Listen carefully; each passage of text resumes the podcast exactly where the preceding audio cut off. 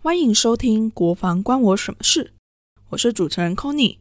在这个单元中，你可以听到关于军事最新概况、国防武器介绍、敌军动态。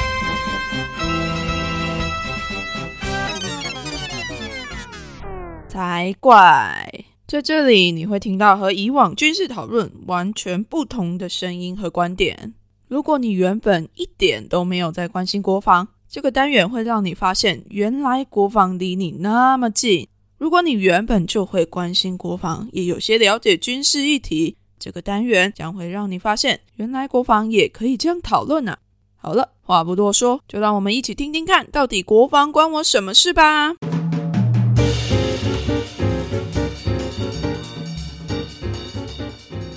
欢迎来到伪叛逆女孩，我是 c o n y 那这一集就是国防关我什么事？这一集的来宾，等一下我会让他来自我介绍一下。依照惯例呢，国防关我什么事的开头，我都会问来宾，就是三个问题。那当然这一次也不能例外啦。那首先我就想要先问我们的来宾，第一个问题是：如果把国防部拟人化，它会是什么样子？你觉得呢？呃，如果把国防部拟人化的话，我会觉得他，因为这个问题其实我想蛮久的，就是我觉得这是一个非常有创意的问题。我觉得大家好像都会 这一底好像都是想特别久的那一个，因为其实之前都不会有人问你这个问题，它到底会长什么样子。那我我的角度会比较直观啦，就是我会觉得它很像是你们诶，大家可能对那种就是历史剧里面穿着那个传统军服的，或者是这种。比较古代的那种盔甲的那种啊，我会想象中古世纪的吗？盔甲已经是对，或是一种战甲，或者是对对对对。然后呃，他是一个这样的人，但是他可能身上会背步枪，或者是他身上会带一个就是热成像的那个显示器，就是他身上有很多现代的装备啊。但是他穿着盔甲，就是有点本身还是很古，但是他带着很多现代装备。对，他的灵魂还有一些比较，就是比较呃传统的元素在里面。哦，懂意思，懂意思。但是我就想说，哦，如果真的是一个人的话，那他好重哦，就是有盔甲，有很多枪什么之类这东西。背负量可能要到四五十公斤这样子，没错，而且那个意象其实也是比较一种沉重的感觉啊。就是说，对，因为他如果我们要对应现代的比较现代的战争状况，或者是比较现代的国防状况，可能大家会希望灵巧一点，对，或是有弹性、有变化一点，嗯，对。但我我的那个时候在想这一题的时候，就想说，嗯，他们其实蛮沉重的。哦，你是说整个国防部的感觉吗？对。步调啊，或者是心态，哦，嗯嗯嗯嗯嗯，好，可以了解 了解，哎，蛮有趣，蛮有创意的一个答案，就是回溯到非常久以前的那个想象。那另外第二题的话，我想要问你说，你最新一则 follow 到的关于部队啊、国军啊、关于一些军事啊，你 follow 到的新闻是什么？哦，最近一则其实从前两天有一个新闻是说，因为国军现在提倡大家都要打靶嘛，嗯，那前两天就有一个新闻，就是说啊，现在好像连将官就是将领都要练习打靶。那这个新闻附带有一个消息，就是诶，现在军人在练习打靶的时候，他们会开始位移了，就是会开始走位，然后可以模拟实战。但是他们中间要做一件事情，就是换位置的时候需要把弹夹拿下来，到定点之后再把弹夹装上去。非常国军的一个做法，完全能够理解。对，所以最近自己有 follow 到这个这个东西，这样子。哇哦，就是嗯，这个其实是蛮细的一件事情，哎，对。只是如果没有真的在非常 follow 军事新闻的话，应该会比较不会看到这一则新闻。但是呢，我会觉得他其实这样听起来蛮好笑的啊。对，就是我自己的感觉是说，他们想要。做一些改变，对，那嗯，也有意识到外在的环境有变化，没有错。但是一些原始的想法和设定，其实好像还是还是会 follow 着这种本性来走。就是我很害怕，不要给我出事。对对对对对对对，所以把弹夹先拿下来，不然你不小心那个什么擦枪走火怎么办？救命啊！没有错，对。Oh my god，这个好。嗯，这个这个新闻我觉得很有趣，就是你真的要训练的时候，你却会发现说，国防部其实还是有一种畏首畏尾的感觉。嗯嗯嗯，它就是你要训练，但是你又要很安全的去训练。对，但是对 但是我们在想象战争的画面，或者是说当军队能必须要面对的那个战争的画面，其实它从来不会是一个安全的地方。没错没错，嗯，就好像他其实有太多的，就像你刚刚讲的，他太沉重了。。对他背负着太多大家对他的期待，就是哦，这个地方我的什么儿子送进去，他要安全的出来，怎么等等的。对对对，没错没错，对，就是这样子的期待，其实对国防部来讲，某种程度也是绑手绑脚的啦。对对嗯，那最后一题，第三题就是，你觉得台湾可能发生战争吗？我觉得可能要分几个层次。我觉得政治的局势可能还是会决定啦，然后就到底现在当政的他，当然看他们是用什么角度去对待我们未来这件事情。但我觉得战争可能性还是存在的，嗯，对，战争可能性还是存在，只是说它用什么形式发生。它是用一种硬碰硬的形式，就是哦双方就是真的直接开战了，还是说它是用另外一种就是可能取得某种政治上的妥协，但是它是用占领的形式出现。但当然一定会有人不同意，对，那不同意的情况下，他可能又引引发别的战争或冲突这样子。嗯嗯，对，你刚刚第二个战争，应该就是所谓的不费一兵一卒就直接占领了，就对直接打败了有些人同意，就是某些人可能掌握了政治的权利，然后他或许呃要追求他历史定位等等的因素，他去同意了让对方或我们成为对方一部分这件嗯，事情。但我相信很多人可能不是想要这个样子，是是是，对，或者是国际局势上，可能其他国家不见得乐见这一件事情发生。嗯嗯嗯嗯嗯，那最终结果，我觉得还是会有战争的可能性嗯会出现。是啊，就是啊，我昨天才去看了一个展览，它是那个郑南龙的展览，嗯然后他那时候就有发发行一个杂志，叫《时自由时代》的杂志，然后它里面就有一篇，我看它的发行日期是一九八九年十一月，OK，然后那一篇的。封面就写着“中共有可能武力犯台吗？”他写中国啦，啊中国有可能武力犯台吗？我就想说，从一九八九年十一月一直到现在二零二三年，都还在讨论这个问题，对，他有可能武力犯台吗？就代表其他的敌意一直从以前到现在从来都没有减少过。没错，就嗯，没错，我还是没有办法理解为什么有那么多人 很想要投入回到他们的怀抱里面。没错。而且我觉得对他们来说，就是呃，中国政权它其实就像以前国民党政权可能会一直强调我们要反攻大陆，是，那中国政权一直是强调他们要收复台湾。那我觉得 对他们来讲，其实他不管是用什么手段，其实他最后可能都要满足一个军事的意向，嗯，他才能够去说服可能他的国民或者是那些支持他的人，这样子。就是要用一个暴力的行为去把对方的领土收复回来，插旗子在上面的感觉。对对，啊军事意向是我就觉得不绝对不会消失的。是嗯是，可是你觉得现在的人能够被这样子的军事影响所说服吗？我至少感觉上台湾可能多数人是不同意的。嗯嗯，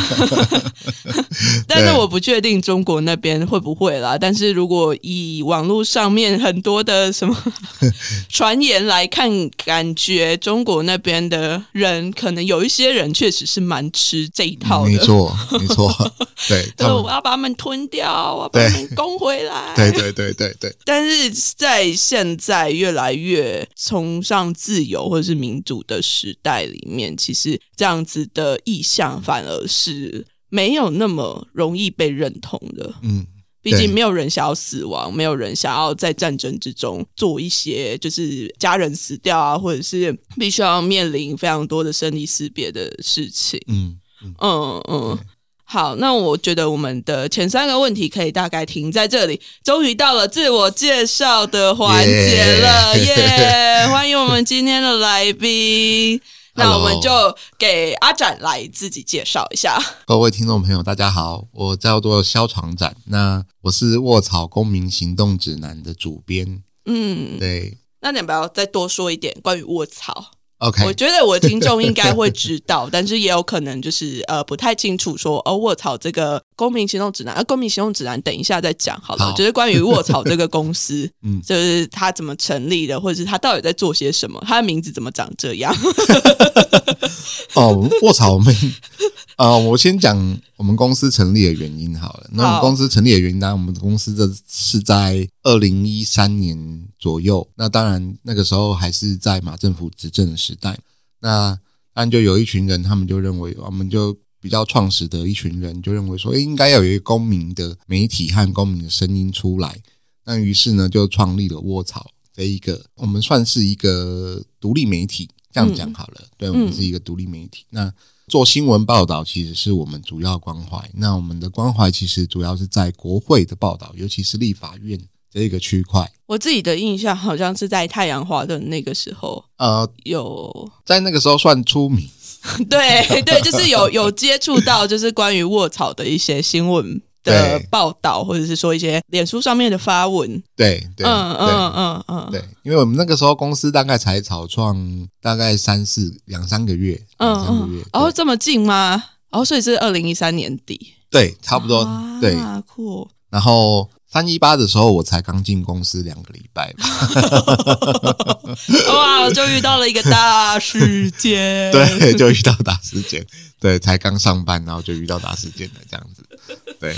嗯，那你自己那时候有什么特别的感觉吗？虽然说这跟今天的访谈好像比较没有关系，但是我还是很好奇。其实我觉得是有关系的。我觉得三一八给我一个很大的印象，来自于说，当然我们现在谈国防都会觉得，哦，这是实际上需要，就是也可能有军队会涉及在里面，那有一般人涉及在里面。可是三一八这件事情让我感觉到，就是整个国家的安全，其实它在政策上或政治上的氛围是相对重要的。就是说，如果没有三一八这件事情发生的话，有可能我们在经济上会受到更多的来自于中国的钳制或是绑定。那这种东西其实就是在后来有很多国家思考国防的时候，就会去想混合战这件事情是什么。嗯对，那混合战当然它会有很多手段。我们现在知道资讯战是一种，那当然就是还有一种就是说，它用经济上的各种制度去绑定你跟他的关系。那你受他控制越多的时候，他当然就是越来越能够吃定你。嗯，对。对对就像可能大家比较熟悉的，应该是所谓的一带一路。对对 那些国家可能中国给他了很多钱，但那些钱迟早都要还的。如果你还不出钱来的话呢，你就嗯有很多东西可以拿来当抵押哦，没有问题的。没错，就是这个样子。所以其实那个时候就有一个很深的感觉，就是说，诶，整个防卫可能不见得只有军方的事情，包含整个公民社会，它对于政治上到底我们处在一个什么样的环境，或者是它会走向一个什么样的前景，都是需要思考的。那真的有一些事情，它可能在当下时段不是用军事的手段解决，而是用政治的手段去达到一种局势的改变啊，或者是去达到一种整体的变化的发生。对啊，对啊，可能我不知道哎、大家有没有在最近可能几次的投票里面都有非常强烈的感受到说，其实那些政治局势是也有可能借由投票这件事情来改变，来做一些 比较大的变动。没错，没错，嗯，所以说，为什么卧槽身为一个民间的公司，要跳出来做这样子的 所谓的公民行动指南呢？这听起来很像应该要是一个政府部门出来做的事情。对，因为我们公民行动指南基本上就是一本民间版的民防手册嘛，台湾的民防、民防手册，那就是介绍说灾难或战争来的时候，大家可以怎么应变。大家就会有一个疑惑，就是说，哎，对啊，为什么卧槽一个媒体要来做这件事情？那跟我们中间，我们做媒体的过程中关注很多议题啊，当然像中国因素是一个我们比较关怀的，站在我们的媒体立场会关怀的一件事情。呃，中国因素当然你就少不了会去讨论资讯战啊，或者是嗯相关的他对台湾想要做统战的各种方法。那我们就是几年前开始关怀到资讯战这件事情，然后我们也做了一些相关的，不管是影片也好、报道也好，去讲资讯战的影响。那我们做到后来，其实发现说，诶，资讯战它是在更大一环，就是它可能它的混合战，或者是像我们讲灰色战略这种手法里面，其中一个层次。那我们就思考一下，其实最后我们还是要去面对说，去思考国防这一件事情，或者是说整体的防卫要怎么加强。是对，所以我们才开始想到说，哦，那我们可能可以朝这个方向思考，但一开始并没有就想到要去做一本手册。对对，因为对毕竟做一本手册也是需要花费不少的心力耶。对然后呢，它实体生出来也是需要很多的，就是后面的资料收集啊，或者是很多的人力，然后要去参考各个部会，或者是参考其他国家的东西，这样子才能真的把它做出来。对不然你就会像，嗯，还是要偷雕一下国防部的那个手册啦。他那个手册做起来就是非常的，呃，对，很国防部。呃，对他们是说他们有参考外国的范本啦，但是我们 我们比较看不出来。大家可以去搜寻一下国防部的那个民防手册，就是我自己在看的时候，我就觉得，哇哦，这个就是国防部做出来的东西，真的是贯彻始终呢。对，它里面就是有应该怎么讲啊？我好，啊，就是好，我我要来偷，我要继续刁他们。只是我里面看到的东西，就只有这个东西谁要负责？这个时候你这个事情发生的时候，你要找谁？然后要去哪里？是谁主责这件事情？对对 就是一贯的，我要去就责，然后谁要负责这件事情，对那责任归属是谁等等的。然后里面有很多的 QR code，就是你要去找什么部位的网站，找这里哦，然后扫怎么样去扫这里哦。然后我觉得它里面的资讯比较不像是给一般民众看的，对，比较像他是 他告诉你说，哎，这个事情你该找谁，不要找我就对了。最后就都是不要找国防部。当然，我们自己在看，我们会觉得说，就是嗯。后来，当然，大家也思考一件事情啊，就是说，国防部他有没有办法在整体动员的时候做到全部？当然，这也是另外一个问题。是是，对，但是它里面有一个还蛮有趣的地方是说，进到地方层次，就是每一个乡镇村里的时候，你会发现他手册里面几乎所有的事情，你都要找村里长。村里长的责任好重大哦。对真的是，嗯，我觉得这个很有趣，诶，诶，那我要把我后面想要问的问题把它往前拉，就是关于村里长这件事情。其实我们在呃，我自己有注意到，就是卧槽在呃选举前有 po 文，就是说你的投票选择就会影响到你的那个民防指挥官。嗯嗯嗯，所以你指的就是村里长的这件事情吗？哦，对，他是就是在我们所谓，因为我们有有民防法嘛，然后我们也有一个法名称很长，就是说呃民防团体与军事勤务支援办法，就是好长，它是一个非常长，我可能没有讲到全对，但是它嗯。大致上的意思是这个样子。那那个民防团体与军事勤务支援办法那一个法里面，其实就有写到说，我们民防团大概有分几个层次这样子。那乡镇市就会有民防总队这件事情，那总队下面就会有各个，比如说它会有民防大队啊，然后它会有义警啊，然后到了村里长的层次，其实就是所谓的民防分团。哦，对，所以他这个民房的阶级分类是到了真的是发生事情的时候，它会自动组成这样子的这个这个组织出来，是这样理。论上是啊。理论懂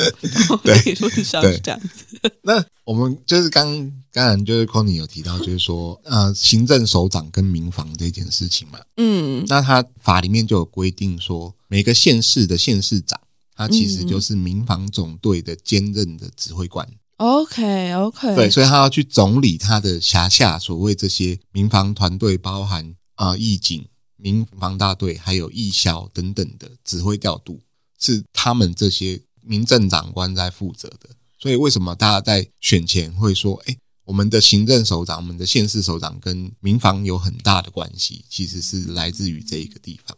真的，所以就是在有点像是像战时或者是一些灾害的时候，它就自动变成，它就自己应该说这个职位它就自己生效了，对它必须要是生效的。对对，但是 不确定，就是长官们有没有意识到说，哎，这件事情是在他们的身上。对，尤其是村里长吧，我在想，对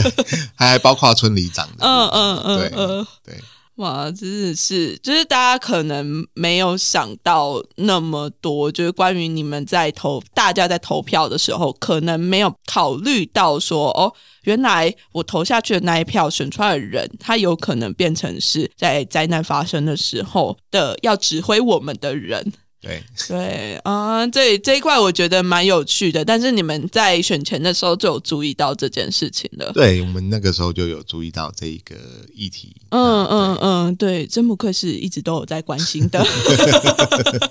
对，因为就是就连我自己，就是身为在曾经在国防部的一员，其实我对于民防这件事情，他也是非常的不熟悉，因为我觉得这是一直以来国防跟民防的一个断层。而且那个断层是非常大的，就是我会不知道说他要怎么样去做连接。对你，你们在做手册的时候有感觉到这件事情吗？有，有很明显的感觉到，就是说，我们比如说我们现在来看乌克兰发生的事情，那乌克兰他们当然就是已经有在战争的状态下一段时间了。那你可以看到，他们当然不只是只有军队在动，当然整个民间社会是有跟着动的。那包含民间社会有一些资源是投入去帮助国防或帮助防卫这件事情上。那比较讲比较直观的，就是因为，有些人他可能会开无人机，或者是他会使用这种，对他会使用这一个东西。那他能够提供了一些相关他看到的情资给他们的国防部，然后去做比较精准的战略规划，或者是相关的布局之类的。那其实这就是一种结合的方法。或者是说，他们有民间有一些 IT 产业的专业者，他们可能就后来成立了什么 IT 大军啊，然后去做骇客的攻击、攻防这一类的。那这个是我们在乌克兰看到。可是回到台湾来讲，其实我们可以发现，就是军方的资源或设想，其实跟如何跟民间产生一定的关系，他们目前很难看到一种很明确的，或者是说比较欠缺这个方面思考。比较像是说，哎，我军方会做好军方的事情。我自己之前啊，在演习的时候啊，我都会看到我的手册里面，我自己本人的那个什么战斗手册里面，就会看到说，哎，到什么时期的时候，部队要动员呃一些大型车辆的司机啊，或者是说民间公司的什么什么集结到哪里，然后我想说。你确定他们会来？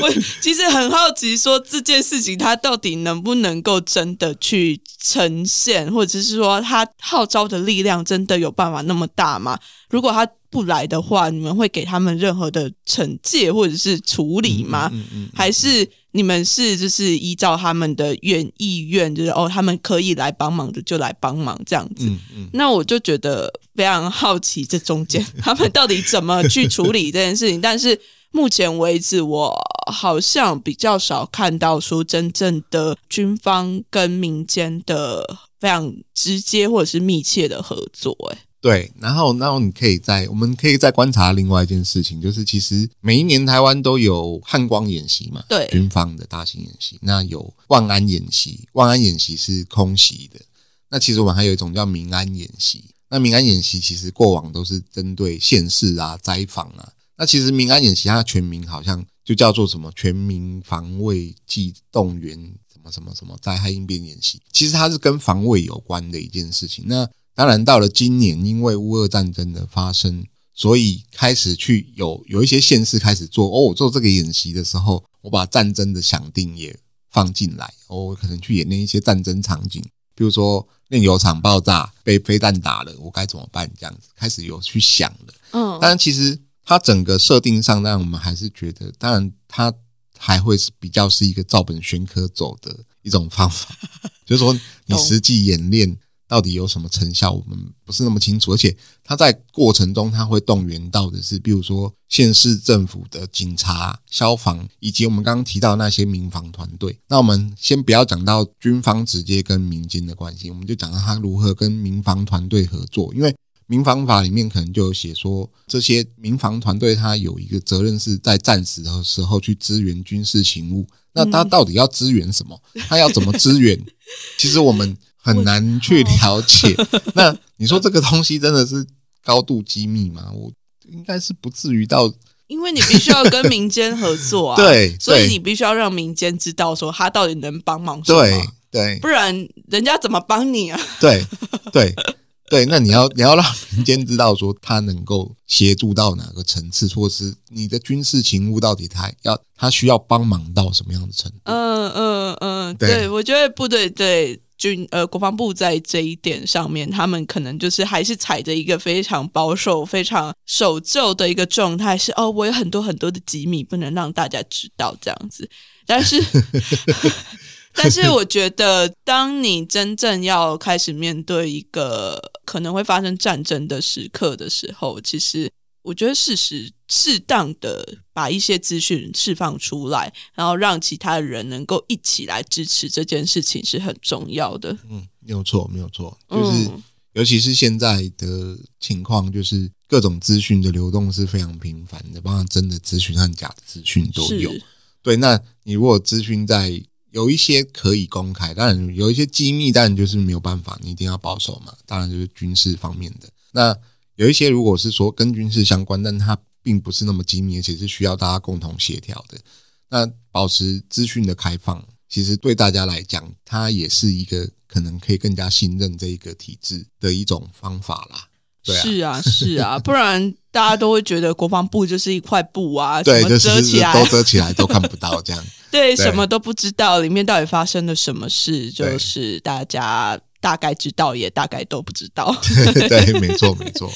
哦，那你们的民防手册其实那个时候是有参考非常多不同的国家的手册，那你们参考考量的东西是什么？呃，其实比较像是说，因为刚刚有提到我们为什么要做这一件，为什么要做这一本手册？其实我们就是在开始思考到国防这个议题的重要的时候，那我们就在这个过程中发现，波罗的海的一些国家，像瑞典啊、立陶宛、拉脱维亚这几个，他们其实在二零一四年俄罗斯去入侵克里米亚之后，他们就开始思考到整体国防要加强，民防也要加强。那他们民防加强的过程中，其实这几个国家都有做所谓的民防手册。其实我们是先看到了这件事情，然后再去思考说，呃，对啊，你看人家看到一个事件就知道战争近在咫尺，有可能发生在我身上，就开始已经做各式各样的准备，包含对民间做一些相关的认知的加强或是教育。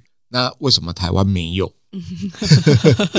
我们其实从我们在这种濒临战争的状况，其实可能已经五六十年了，是啊，是啊是没，有停止的。对 或或许是因为时间太久，大家就觉得好像习以为常了。对对，所以我说我说我们就想说，哎，不对啊，那我们离战争从来就没有远过，然后最近好像又越来越近的那种感觉。那我们是不是应该至少要让大家有概念嘛？至少让大家有概念。那你说不一定是为了战争，其实台湾从过去到现在，其实有的时候也有发生过一些比较重大的灾难。嗯，那这个灾难其实也是需要整个社会的力量去化解的。是是是而不是就是你灾难来的时候，国防部去救灾啊。对，没错，对，光靠国防部也没有办法。是是是，就是我觉得民间的认知也是一件非常重要的事情。所以说，呃，你们那个时候编手册的时候，就是参考了。应该有参考类似的国家类型吗？还是处境的类似？就是因为他们有也有面对战争接近的一个状态。嗯，对，应该是说，主要是以类型接近来，就是他们面临的状况跟我们接近是一开始，因为呃，有做这些手册的国家其实也不多。那我以往都有做或者有做相关准备，我们可能比较知道是瑞士，嗯但瑞士这个方面的资料我们比较没有拿到。但是后来随着刚刚提到那几个国家，像瑞典、拉脱维亚、立陶宛，然后后来还有包括什么爱沙尼亚、波兰这几个，通通在俄罗斯隔壁的这几个国家，很害怕、很害欸。怕。对，所以他们其实就有出。那我们那时候其实有拿来看，看了之后发现有一些，当然我们地理环境是不同的，没有是错。是是，那社会文化也不同，但是有一些情境是相同的，比如说，呃，你可能会面临到现代战争的一种状况，比如说，它可能会打击你的基础设施，那他可能会有第五纵队的渗透，这些他们在他们的民防手册几乎也都有写到，那有告诉他们民众说，有可能在战争的情况下，你就是会面临到这样子的情境，对嗯。那包含有一些防灾避难的准则，其实因为对方都已经是他们的手册都已经是经过政府和专业单位认证的，那当然就是更有一些参考的价值。嗯嗯嗯，对，也会比较有说服力啦没。错，只是说，对啦，就是我会这样问的原因，是因为就是像你刚刚也有提到的，因为地理位置，或者是说，因为台湾本身就是一个海岛型的国家，那其实会面对的状况，可能又跟那个，因为瑞士呃不不不瑞典啊，或者是其他他们国家，其实都会有一些邻国的边界等等的，但是台湾就比较没有，而且台湾也没有那么大的土地来去让大家来蹂躏之类的。对，没错，对，嗯嗯，所以说就是我觉得能够发展出我们自己属于我们自己的手册来说是非常重要的一件事情。没错，没错。嗯，因为我觉得大家很多的战争想象都还是会存留在说电影里面，我们常常看的战争影片都是来自于好莱坞嘛，他们都一定是在一块很大块的土地上面，大家杀杀打打杀杀，做一些什么事情。没错，但是台湾根本就没有那么大块的土地给你这样子 打来打去干嘛的，对，没错，就觉得说台湾人民应该要有属于自己的一个可能，不管是对防卫的想象，或是对于战争的想象，都必须要再去做一个本土化或者是在地化的改变。没错，嗯，对，那来讲一下关于我嗯、我的想法好了，就是我自己也在跟一些女性朋友们在讨论的时候啊，就是这些女性朋友们她都多多少少都会跟我提到一点，就是说武器的这一块。因为台湾女性相较于台湾男性来说，是更少受到武器的训练的。那因为男性大部分都有去受过义务役嘛，那多多少少都还是会摸到枪，或者是说在刻板印象里面，男生可能对于有枪的这个游戏或者是说活动会更有兴趣一点。但是就是这些女性来就会提到一点，就是说，哎，我们是不是应该要多一点给女性的武器训练等等的课程，或者是类似的嗯训练也好，或者是一些环境也好。但其实我自己在翻阅民防手册的时候，里面并没有提到这件事情。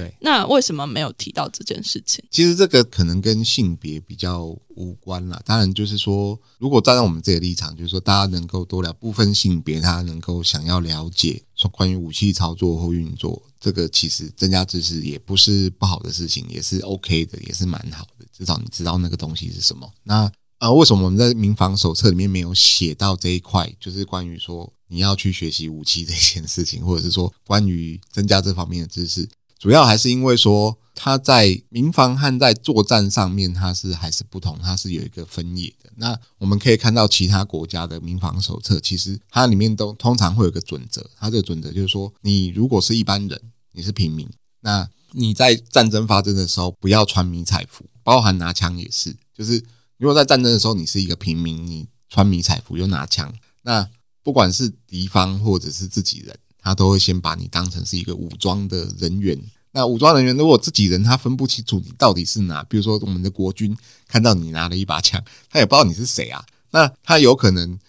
基于他的职责和义务，他会先可能先攻击你，或者是怎么样的一个、一个一个方式。那反而反而是可能会增加自己的危险。那、嗯。那没有写也是因为说，因为我们也没有像国土防卫部队这样的一个有建制的、开放人民参加的武装的部队，所以其实我们在里面是有写到说，如果你真的是想要拿枪的，那享受相关训练，我们现在好像别无选择，只能 还欢迎加入国军。对 我有看到这一点，我就觉得，嗯，国防部是不是有塞钱给你们？没有，没有，我们是开玩笑。我们是呃基于这个，我们怕被骂，是啦，是啦，确对实是。对，因为就是我自己之前在跟他们聊的时候，就会也是会觉得，哎，这这个问题蛮有趣的。不过我自己在看了手册之后，我也觉得说，确实就是我们平常没有受过训练，或者是说我们其实只有受过少量训练的时候，最好是看到武器的时候，还是不要随便去碰。对对，嗯对，因为有可能你没有办法保住自己，你可能还会害到自己。有可能。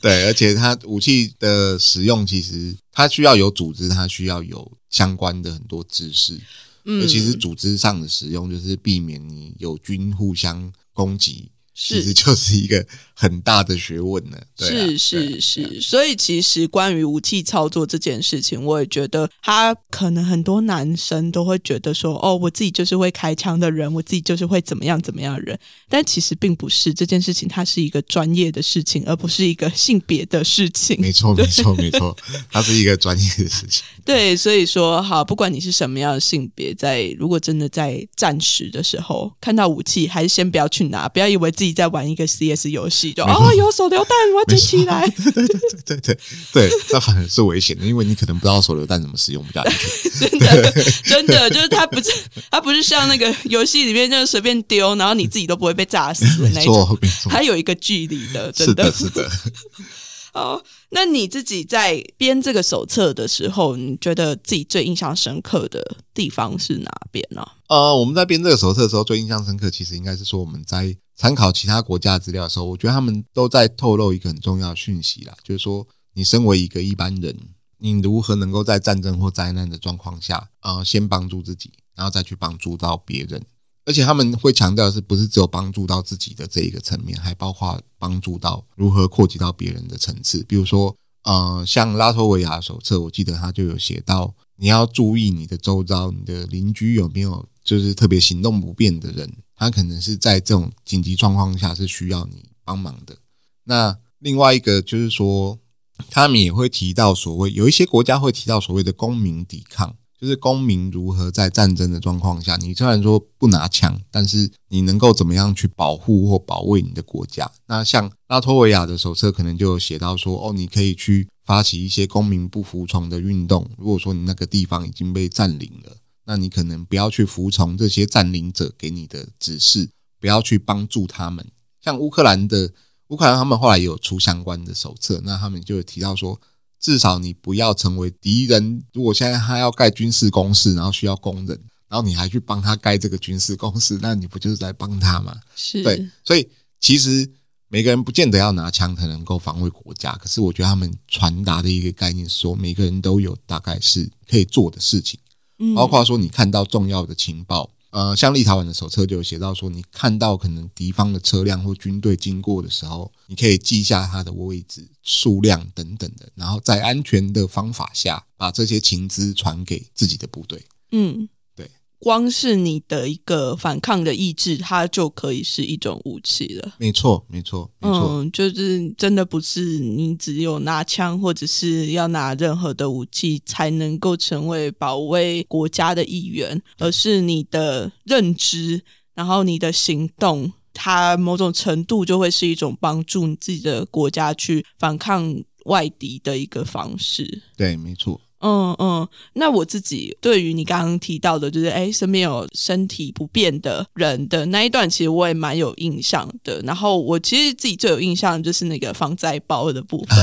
对我觉得那个超级特别的，就是因为它还有不同的防灾包，就是可能家里有老人的防灾包，家里有小孩的防灾包，甚至是家里有宠物的防灾包，都有在里面。对，我觉得这样子的呃设计是一件非常好的事情，它就代表着我们在意的不只是就是诶我们自己而已，还有身边的年长者啊、小朋友啊，甚至是毛小孩，它都是一条生命。那我们也都必须要就是在我们。要离开或者是在需要逃难的时候，我们也不能够把这些生命就当做是哦，他们比较不值得被带走、不值得被救的生命，而是我们在准备的时候就必须要照顾到他们。没错，嗯嗯，大家就是如果对于这样子的公民手册非常有兴趣的话，都可以上嗯，好像就是搜寻一下，就是、啊 它其实蛮长，就是它在各大的通路上面都有，好像是呃，其实最如果要最快的方法，就是大家上网络，然后开搜寻页的时候是直接打“卧槽嗯，公民行动指南”，就可以找到了。对，就会出现我们的连接。那嗯里面就可以有手册的介绍以及购买的方式等等。嗯，哎，我觉得那个手册后面有一个设计我也还蛮喜欢的，就是那个卡可以撕下来的啊。对，它那个卡我觉得设计非常棒，就是 你可以不用带着一大本书，没错没错，你可以就带着它后面最后设计有一张可以折叠撕下来的卡片，然后它就会有写说哦，你你你要你需要准备什么东西，然后就打勾打勾打勾。对，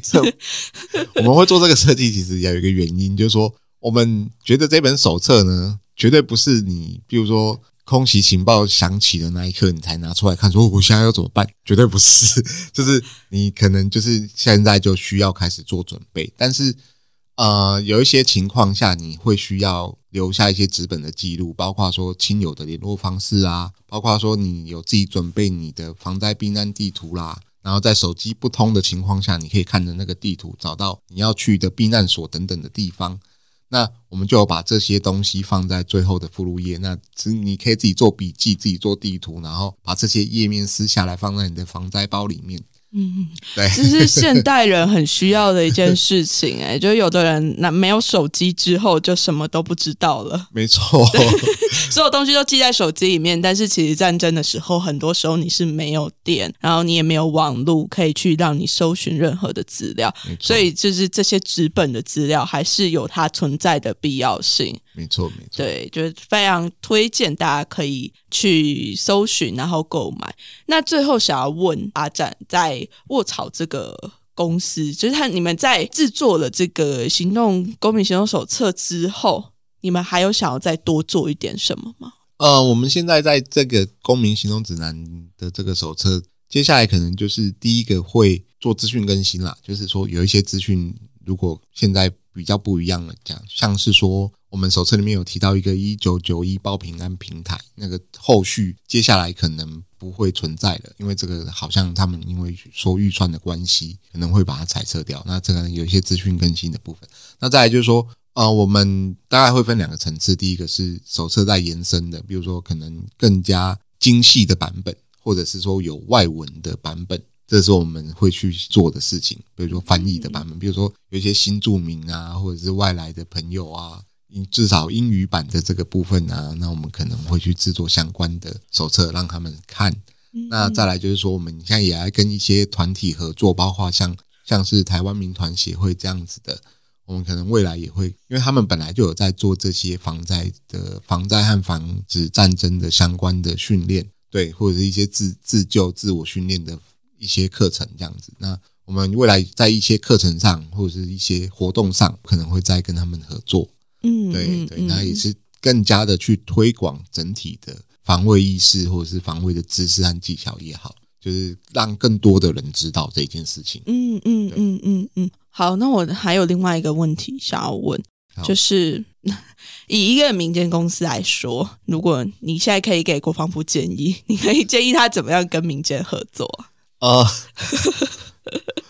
我觉得第一个就是说，可以先从前阵子国防部长邱邱邱国正邱国正他去回答立法委员咨询的时候，他有提到，又有立法委员问他说，知不知道黑熊学院是什么？国防部长说他不知道。那因为对那个委员是想要引导部长认为说，黑熊学院是想要变成民兵啊，想要变成什么什么什么之类的。那部长就回答就说，哦，我绝对不会让这件事情发生。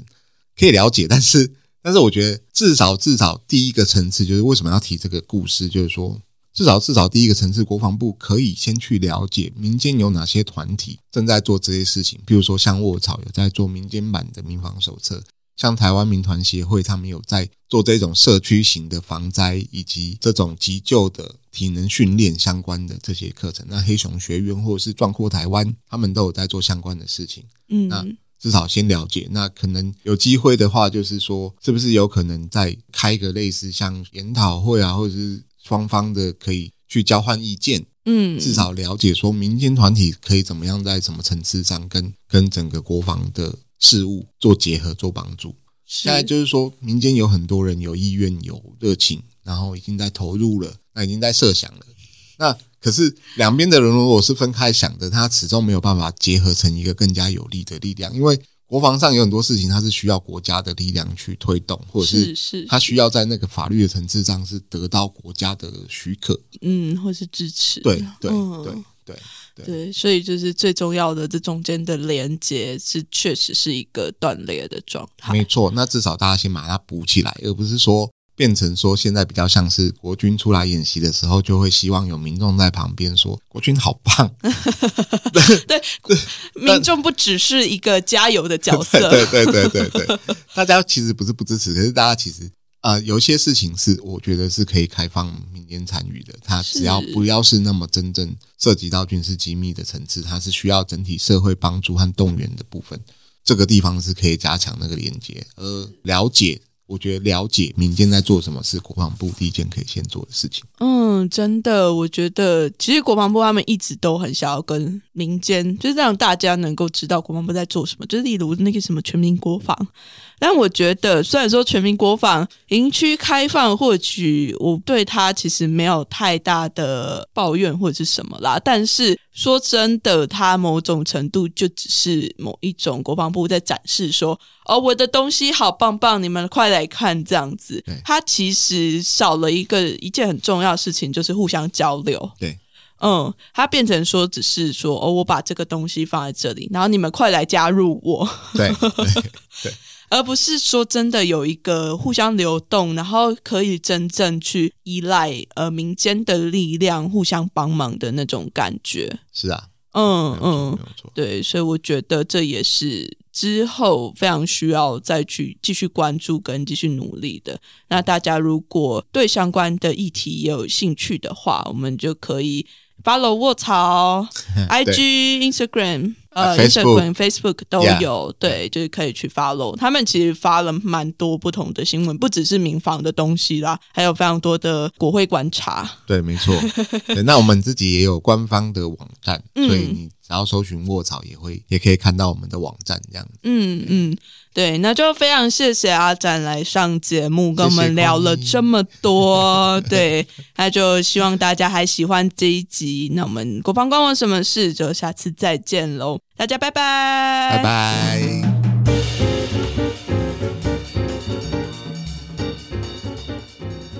大家在收听完这一集之后，如果心动想要买这本卧草出的《公民行动指南》的话，除了上网去搜寻购买之外，Conny 也有把购买的链接放在资讯栏中，只要去节目资讯栏中点击就可以直接购买啦。那这一集也要特别感谢好动女子 Pat，因为她的牵线，我才能够跟阿展认识，然后才有这一集的出现。感觉现在大家对于防灾的意识好像越来越重视。那希望这一集也能够为大家解答到一些事情，让我们一起来保护自己，守护台湾吧。如果你喜欢这一集，也觉得民防与国防的议题很重要，欢迎将这一集分享给身边的亲朋好友们。如果你喜欢《微叛逆女孩》的话，欢迎到 Apple Podcasts、Spotify 或者是 Mixer Box 上面给《微叛逆女孩》五星评价。Apple Podcasts 上面也可以留言哦。同时，你也可以到《微叛逆女孩》的 Instagram 跟 Facebook 上面跟《微叛逆女孩》互动。你不管是留言或者是私讯给我，我都会很快的回复你哦。如果你再更喜欢《微叛逆女孩》一点的话，欢迎到 First Story 上面抖内给我。有你的抖内，我才能够做出更多更好的节目。这集国防关我什么事？就到这边，我们下一次再见喽，大家拜拜。